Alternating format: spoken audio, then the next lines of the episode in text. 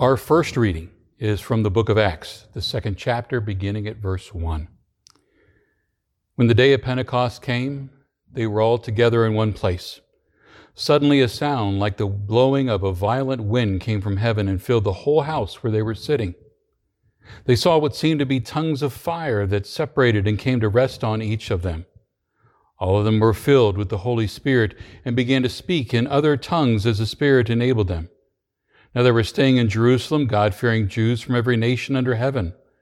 When they heard this sound, a crowd came together in bewilderment, because each one heard them speaking in his own language.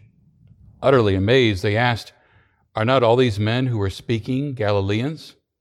How is it then that each of us hears them in his own native language? Parthians, Medes, and Elamites, residents of Mesopotamia, Judea, and Cappadocia, Pontus and Asia, Phrygia and Pamphylia, Egypt, and the parts of Libya near Cyrene, visitors to Rome, both Jews and converts to Judaism, Cretans and Arabs. We hear them declaring the wonders of God in our own tongues. Amazed and perplexed, they asked one another, What does this mean? Some, however, made fun of them, saying they've had too much wine. Then Peter stood up with the eleven, raised his voice, and addressed the crowd Fellow Jews, and all of you who live in Jerusalem, let me explain this to you. Listen carefully to what I say. These men are not drunk, as you suppose. It's only nine in the morning. No. This is what was spoken by the prophet Joel. In the last days, God says, I will pour out my spirit on all people. Your sons and daughters will prophesy, your young men will see visions, your old men will dream dreams.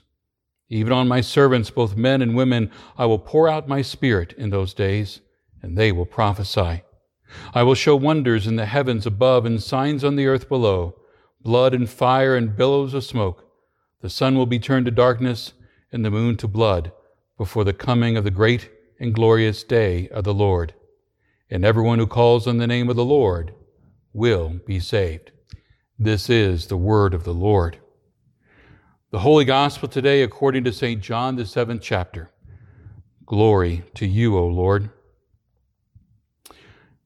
John tells us on the last and greatest day of the feast, Jesus stood and said in a loud voice, If anyone is thirsty, let him come to me and drink. Whoever believes in me, as the scripture has said, streams of living water will flow from within him. By this he meant the Spirit, whom those who believed in him were later to receive. Up to that time, the Spirit had not been given, since Jesus had not yet been glorified. This is the gospel of the Lord. Praise to you, O Christ.